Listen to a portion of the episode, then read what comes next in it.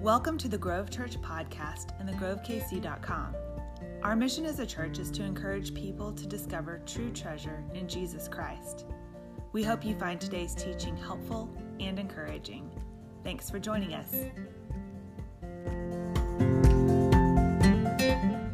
Good morning. I want to welcome you again, as Campbell did earlier. My name is Christian. If we haven't met, I am the lead pastor here, and uh, we are continuing a series called The Wisdom Pyramid. Uh, we got started last week looking at this idea of feeding your soul in a post truth world. And um, I want to just take a moment by way of, of review, just kind of fill everybody in. If you missed last week, let you know exactly what we're, we're looking at. I, I said at the beginning last week, and we looked at this in more depth, that most of us, and really the basis of this, of this series, is that most of us are suffering from what we're calling epistemological sickness. Okay? It's a big word. Like I said, not looking for props, not looking for pats on the back because I can say epistemological. Okay, that's not the point. Uh, the point here is that there is something very difficult and very wrong in our, our culture today that we are all subject to. And really, when you start to talk about this idea of epistemology, what you're saying is, what we're looking at is, is big questions, questions that, that plague us as human beings for our entire history. Questions like, what is true? And not just what is true, what is trustworthy, right? What is authoritative? What can I really trust? And then how do I know? How do I know that I'm putting my, my trust in reliable sources? And the reason this is so important is because really the questions we need to be asking are what is wise? Okay, wisdom is about being able to understand how the world really works, to, to understand what's really going on in our world, and then fashion responses to what's going on that are, as we said last week, that are good in God's sight, that are helpful to others and that actually accomplish good, helpful, important things. And so that's what we're looking at. And the trouble is, we are in a time where we have more info than ever. More information than ever. The amount of information being produced is mind boggling. The amount of information you and I are having to handle and process and think through on a daily basis is so much more than what we've had to deal with in ages past. But despite more and more and more and more and more information, I think we also deal with the fact that there's far less wisdom, far less understanding of how to craft responses that are marked, in the words of a wise ancient king, Ecclesiastes 8:5, by the right time and procedure. Okay, that, that's what we're talking about. Wisdom is, is knowing the right time and procedure. When do I do? What do I do? Okay? So we're lacking. And, and, this has come about because we've, in part, because we've, come, we've developed bad habits for consuming information. We've got all this information, but we've developed these bad habits for consuming that information that are like, and we're, we're using this metaphor of eating, they're like bad habits for consuming food. So we, we looked at it. Here are the three major habits behind our sickness consuming too much, consuming too fast, and consuming too narrowly. In other words, we're, eating only or we're consuming only what appeals to us in the short term.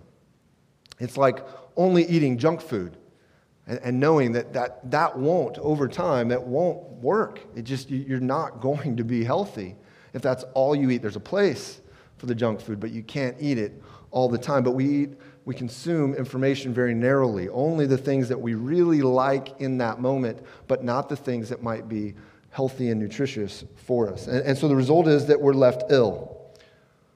We, we crave more because of how much we consume. We crave more and more, but we're left less satisfied. We gain more and more and more knowledge, but because of those habits, we lack actual nutrients. And, and the other result is that we're unable to focus Okay, more and more unable to focus and grow increasingly isolated from one another. Despite having this shared knowledge and having access to things all over the world, we actually end up isolated because we, we kind of have to hunch, hunker down in our own spots and, and just take care of ourselves. So there's, there's a lot of problems here. And again, this goes back to this idea of epistemology. In the words of Brett McCracken, who wrote the book, The Wisdom Pyramid, we have more but we are less. We have more, but we are less. That's the, the thing that we're feeling, that's the thing that we're, we're dealing with. And so we're looking at this prescription of the wisdom pyramid. Okay? You've seen the picture of it, but if uh, we may be having some technical stuff, but, but the way the wisdom pyramid looks, this is what it looks like. And you see the, the labels. At the bottom of the wisdom pyramid is the Bible, and that's what we're going to look at today. The, the base, the thing that allows for it, as we saw last week, right? Set it on the base, and it will actually stand up. You set it upside down and it's just going to fall over. Okay, so we're looking at that, but this wisdom pyramid is based on the idea of the, the USDA food pyramid, right? That there's a, a healthy way to consume. You just you need to consume rightly, the right kind of portion, proportions and, and the right kinds of elements in your diet. But the wisdom pyramid is meant to support the observation of psychologist William James. He lived in the late 1800s, early 1900s. But he said this we must reflect that when we reach the end of our days. Our life experience will equal what we have paid attention to, whether by choice or default. That, that's really what we're dealing with, is this idea that our lives, in large part, are made up of what we pay attention to. And the wisdom pyramid is intended to provide guidance to consider what and how much to consume. It is a practical way to better, in the, the words of Scripture, to better guard our heart so that the life that develops from it is marked by wisdom.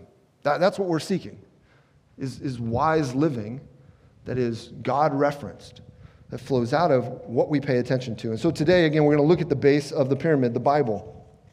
And I want to just make one note that the way this pyramid works is we, as you move your way from the base up to the top, you're moving from the most reliable, the most authoritative sources of wisdom up to the least reliable and least authoritative sources of wisdom. Somebody asked this week, I'm surprised that social media and internet is even on the list. It's even on the pyramid. Well, there's a place for it. We'll, we'll see that. But but we need to understand that, that at the base is what is most reliable, most authoritative. And we get to the top, it's a, a lesser authority. Okay, so that's where we're going to start. And, and I ask the question why make the Bible the main source in the pursuit of wisdom? You say, well, duh, it's the Bible, we're in church. I, I get that. Okay, fine.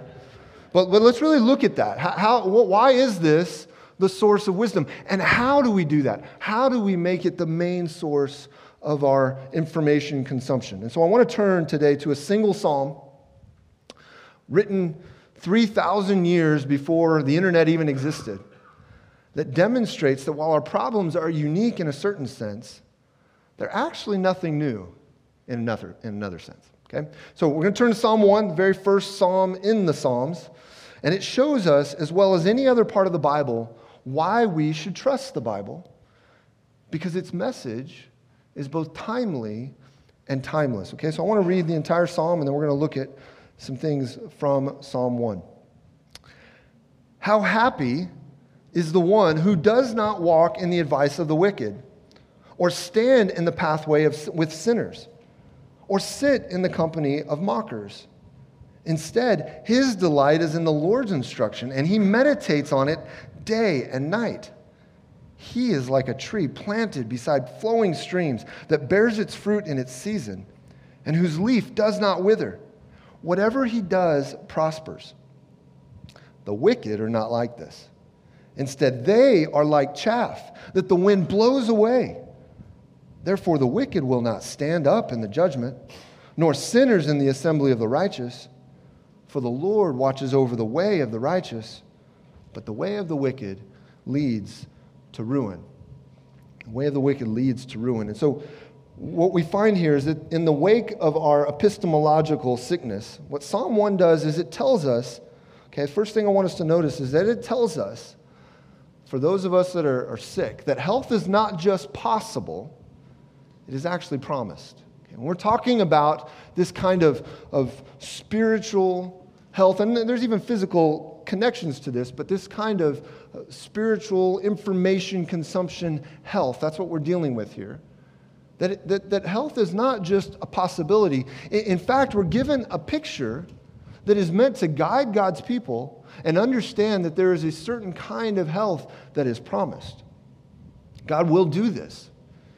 Psalm 1:1, it starts out with this, these words How happy is the one? The, the word is blessed. If you've read this in other translations, you may have seen, Blessed is the one, blessed is the man. And, and the idea here is that not just, you know, I'm, I'm happy for a moment, but a, a deep sense of both joy and fulfillment.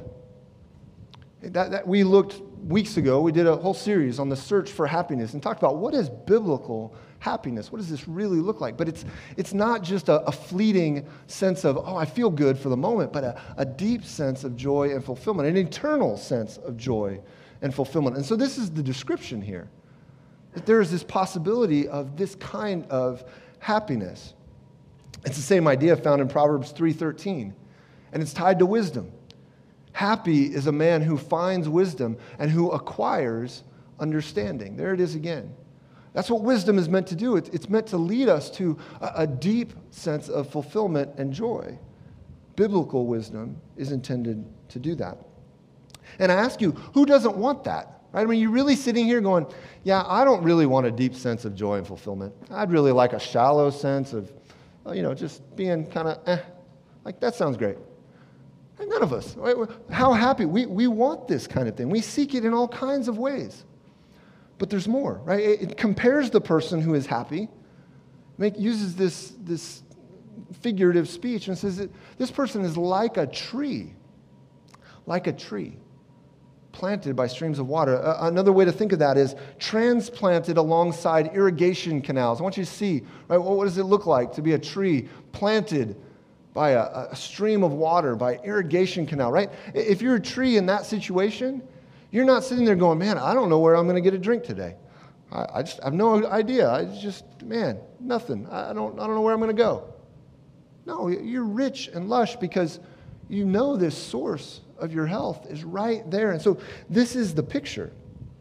It, it, the picture is that this person will prosper. No matter what the circumstances, this person will prosper. Now, it's really, under, it's really important that we understand what we mean by prosper because we can twist that all kinds of really damaging, destructive ways. To think that whatever, whatever picture that somebody else creates of prosperity is the one that God is really talking about. But there is this sense of, of eternal prosperity. And that's the picture. It's a picture of health. Uh, of, I mean, this healthy tree, growing, strong, producing fruit in its season. And that's the promise. But, but there's another person and another comparison made in the song, right? Not just this happy man, the happy one. Psalm 4 The wicked are not like this. Instead, they are like chaff that the wind blows away. Right? The wicked, right? The, the word here is, describes those who are guilty. It describes those who, before a holy God, have violated what he has said is good and right. Not because he arbitrarily set out some rules, but because he is determined. He is himself perfectly righteous. And so those who are wicked have violated his law, have violated his standard. And again, not an arbitrary standard, but a standard that is meant to bring about good and bring about this kind of prosperity that we're seeing here in Psalm 1.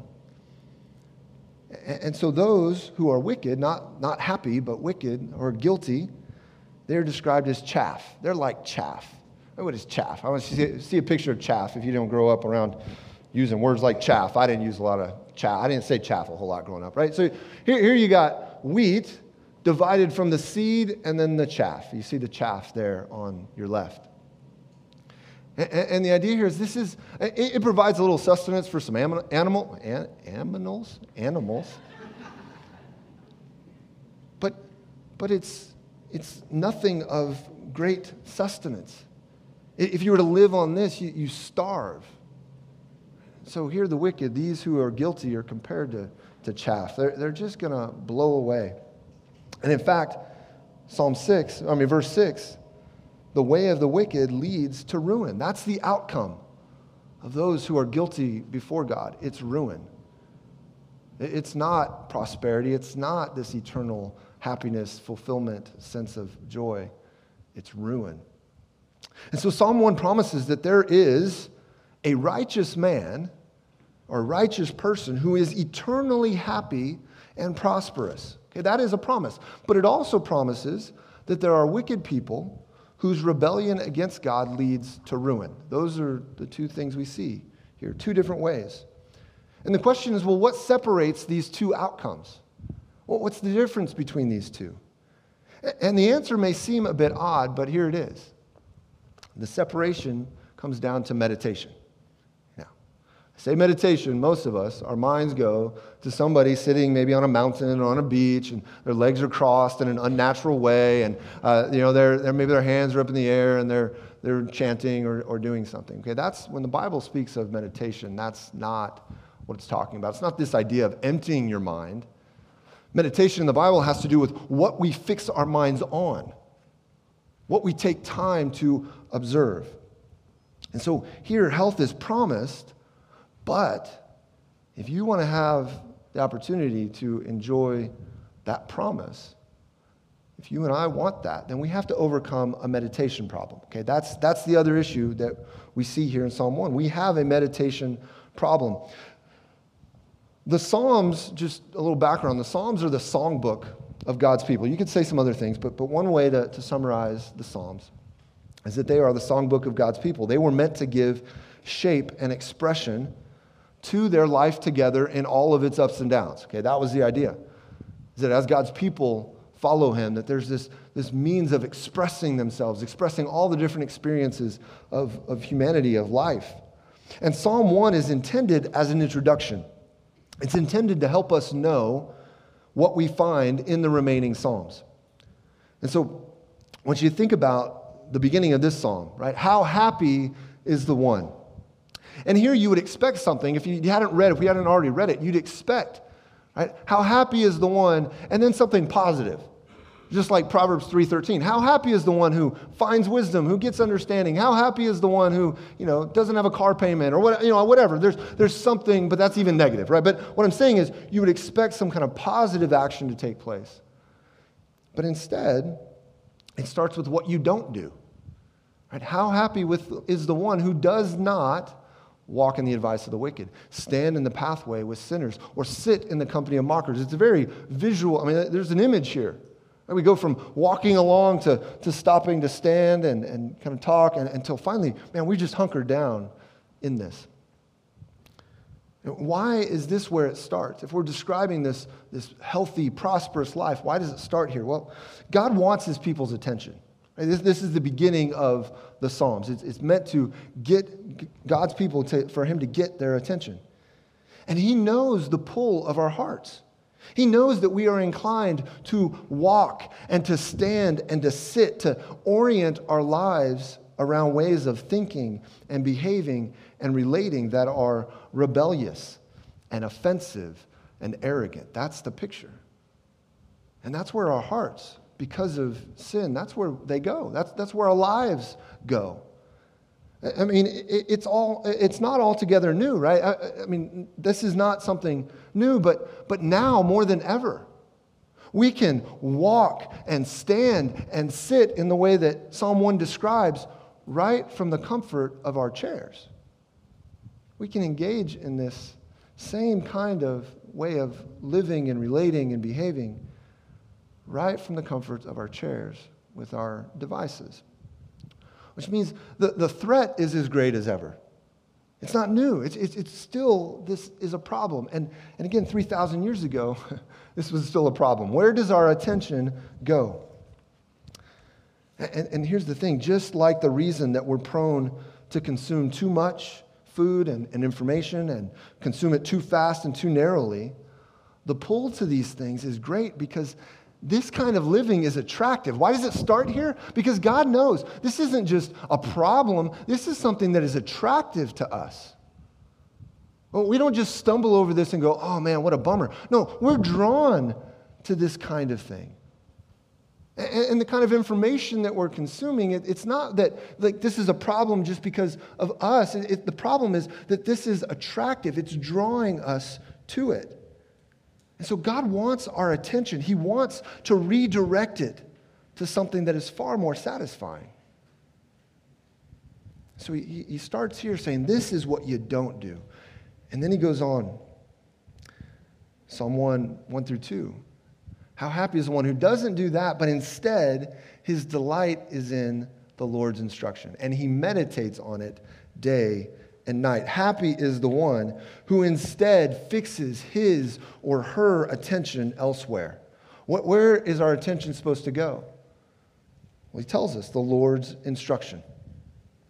See, this person, this healthy, blessed, happy person, that, that person's eyes are set on the Bible. It's set on God's word. Eugene Peterson describes God's instruction as God's words that hit the target of the human condition.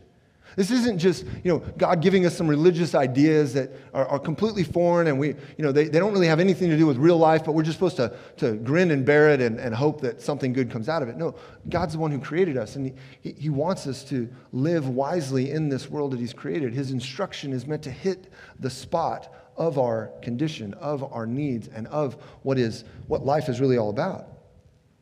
So that's where he wants our attention is on God's word. But then what do we do? We're told to meditate.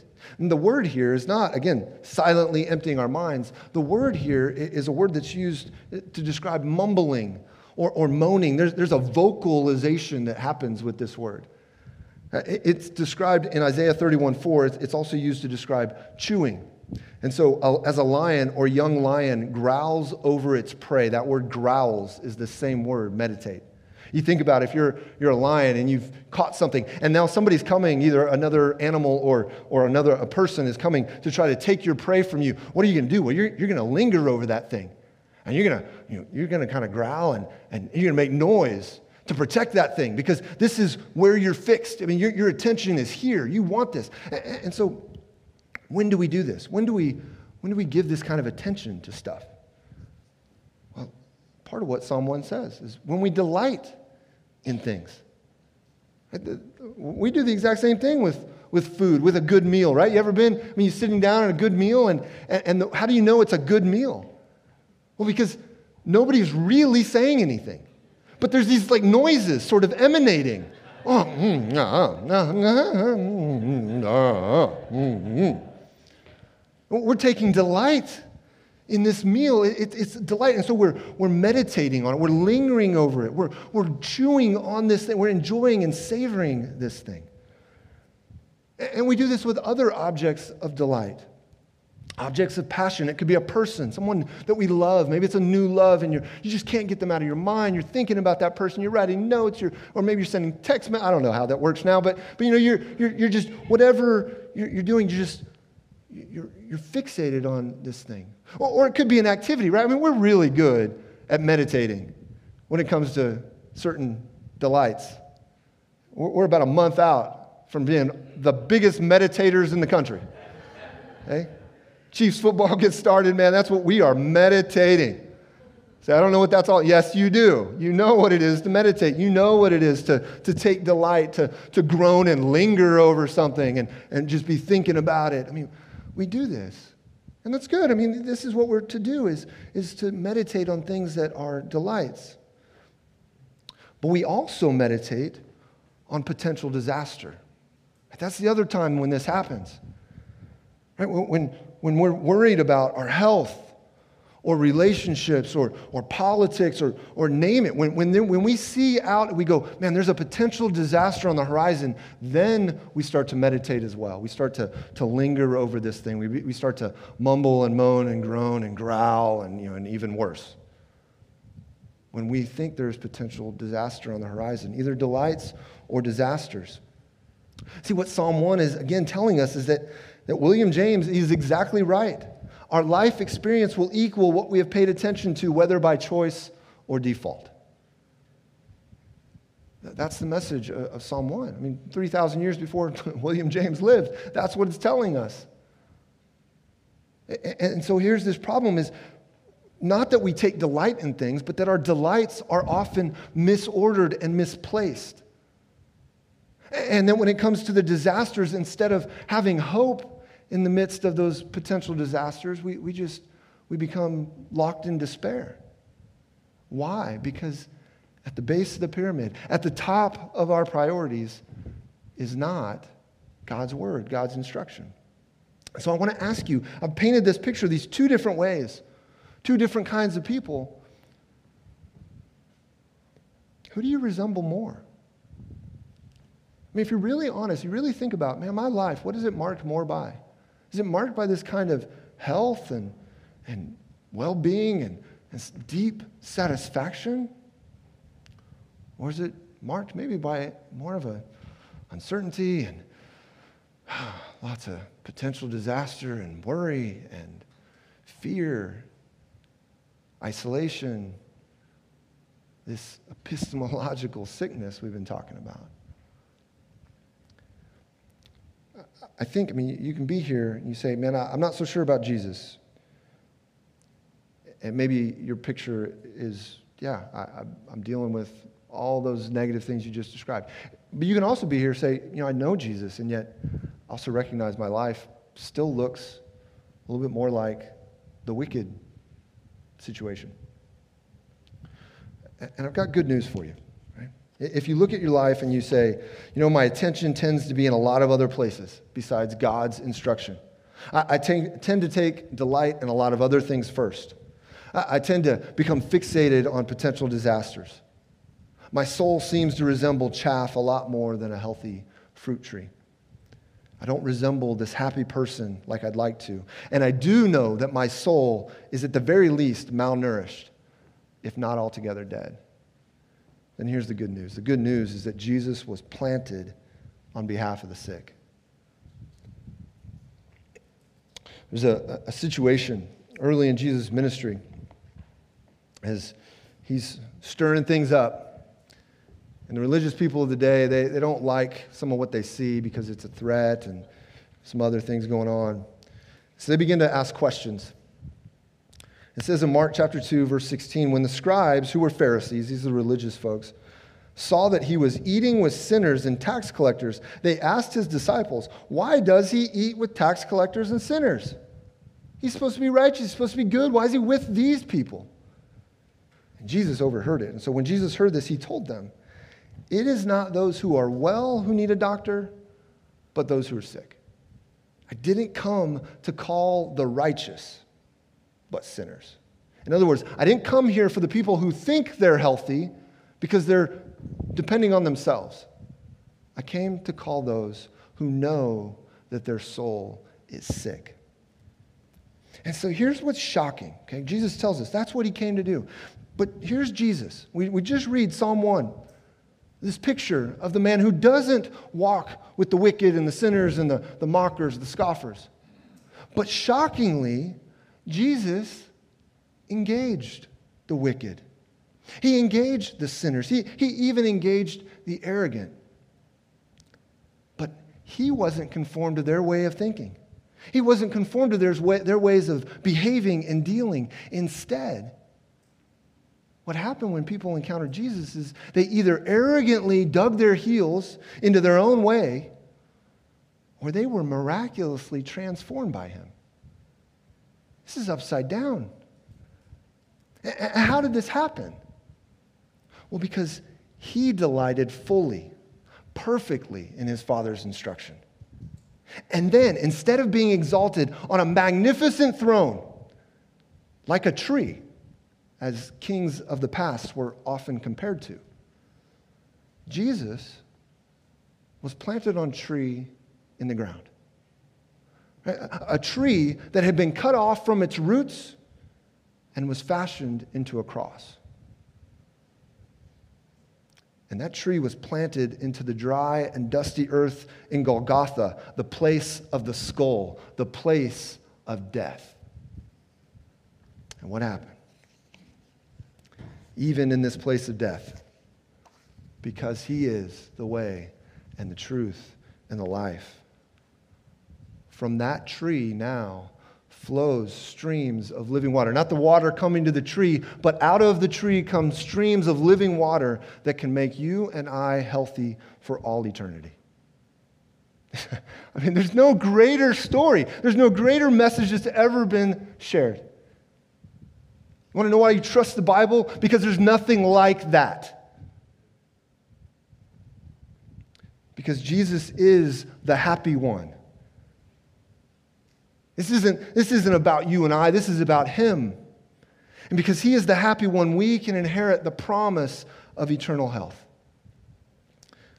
But Jesus intends to share with us hope, not just for the future, not just for some time out there, but wisdom and understanding for today. So His way must be our way. I said Psalm 1 isn't about us, it's not mostly about us. It starts being about Him, but then it becomes about us. If we start with us, we miss it. But when we start with Him, we realize no, no, it can be about us. And His way must be our way. And so we only flourish. We only flourish as we plant ourselves in the soil of Scripture. You want to flourish in this life, you want to grow wise, you plant yourself in the soil of Scripture.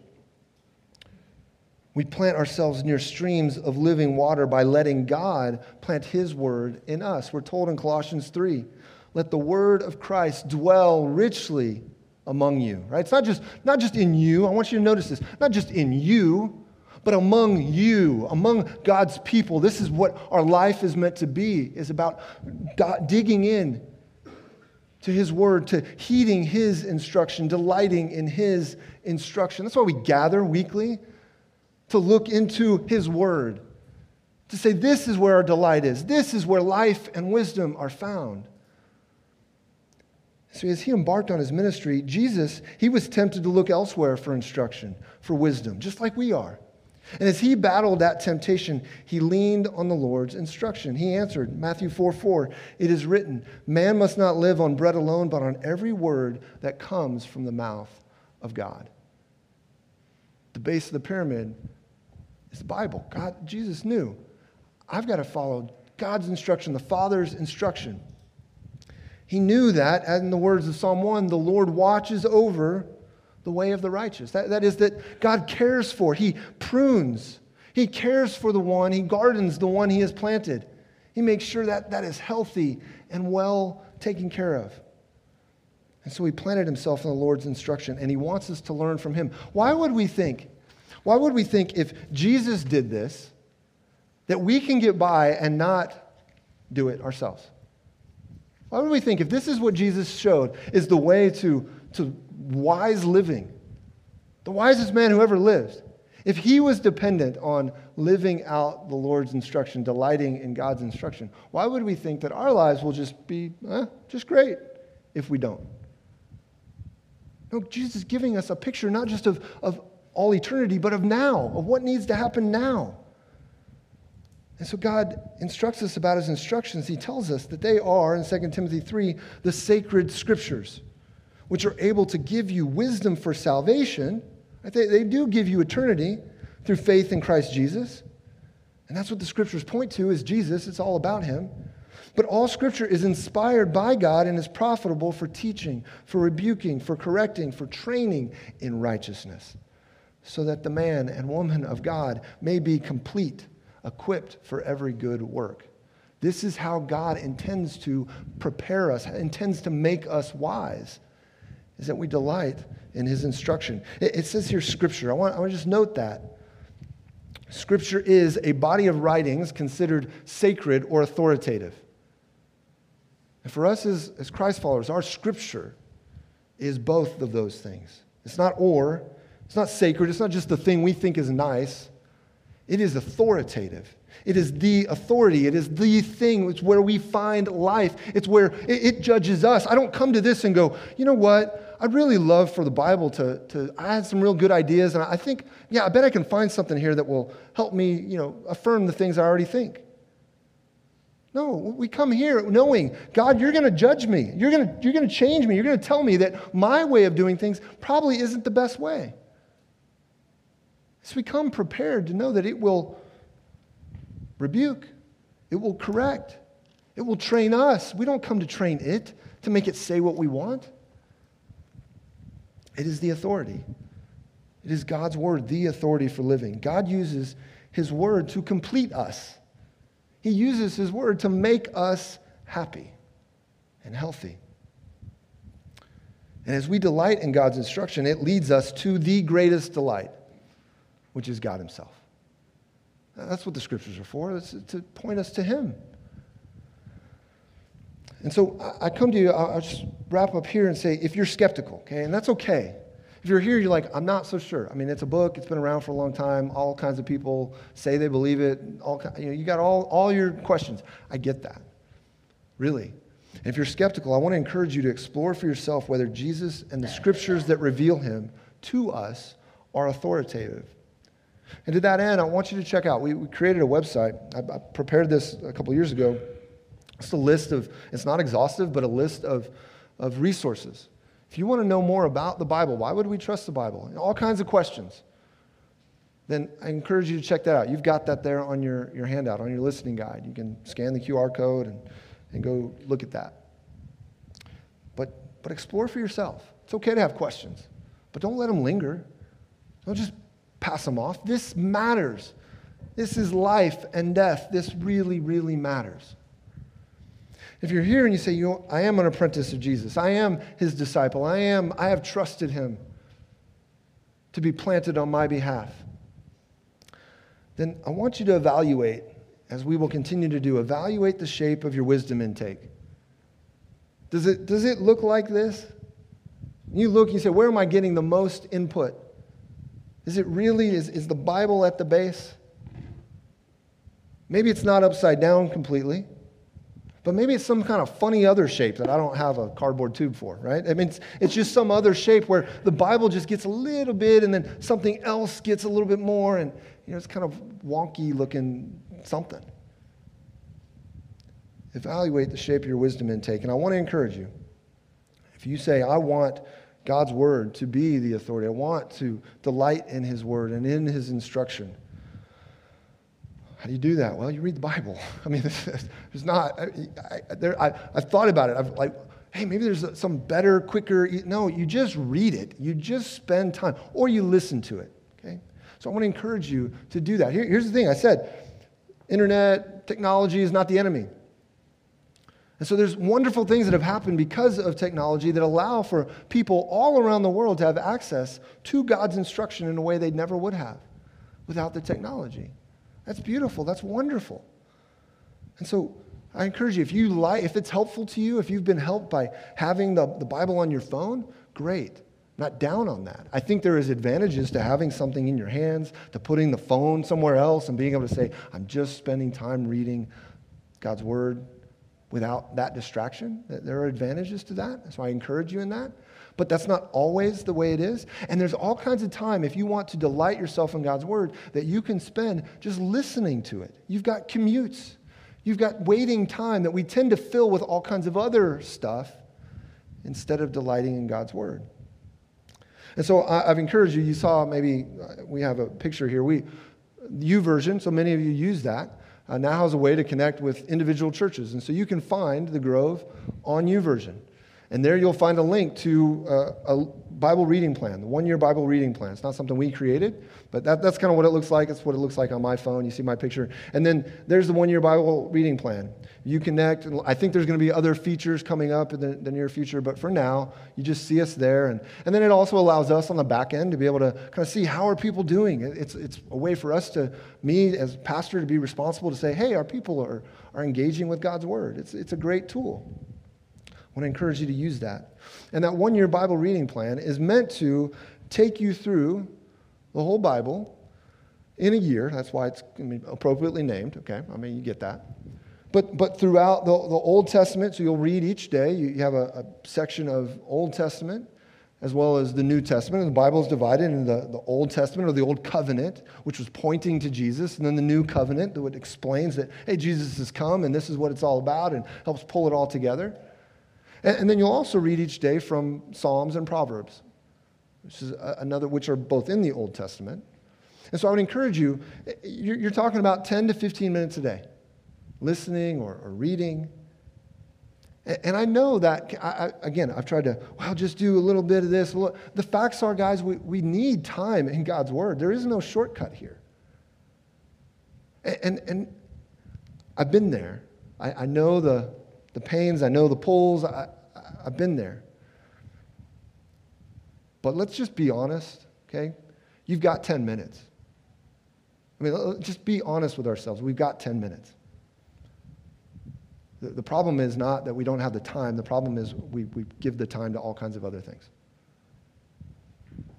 So I want to encourage you. Now, maybe, I will even give you this though, maybe getting started, you say, you know what? Old Testament, it's kind of confusing. I'm not really sure. I get that. There, there are tools to help you understand the Bible, but you might just start and say, I'm going to read New Testament, Psalms, and Proverbs and get started there. I didn't bring one up with me, but if, as we leave today, out in the, you can see pictures of it, out in the, the lobby are hand copies. So you can either use the Bible app and you can find that one year Bible reading plan, or we've got printed copies. There are copies for the 30 and under crowd, and there are only two pages because they're tiny little print. And then there's copies for the 30 and over crowd, okay? Um, a few more pages um, a little bit bigger print. And, and if we need a, like another set, we can redo it, okay? But there are, there are printed copies um, if you would prefer to have just something in your hands, okay? But let's spend time in God's Word. And then if you say, I'd really love some help to figure out what does this look like to spend daily time with God in His Word, I want to invite you to Quiet Time Workshop. A number of people went through this back in the fall with me. We're going to do it again Wednesday, August 10th in the evening. 7 o'clock, just an hour and 15 minutes, but, but some helpful things to get you started in spending regular time with the Lord in Bible reading and prayer. I think you get the gist. We've all experienced the illness of people whose consumption diet has made them sick and left them isolated and confused, stubborn and frustrated. But let's continue to seek to be a people who delight in God's instruction who delight in knowing and doing what God says, a people who are happy because they have put their lives in the hands of the great planter and planted themselves by the stream of living water, and who know that the one who watches over their way will make them truly and eternally healthy. Let's pray together. Father, I so thank you that you have not left us separated from you. You've not left us without hope. But instead, you planted your son Jesus on our behalf that we might be made whole and healthy and happy. God, forgive us for the ways in which we have not prioritized your word, which ways in which we have not delighted in it. But God, also help us to continue to learn, continue to reorder our delights, and to trust you with hope when we face disaster. We love you and we thank you that we can gather and worship you, and we pray this all in Jesus' name. Amen.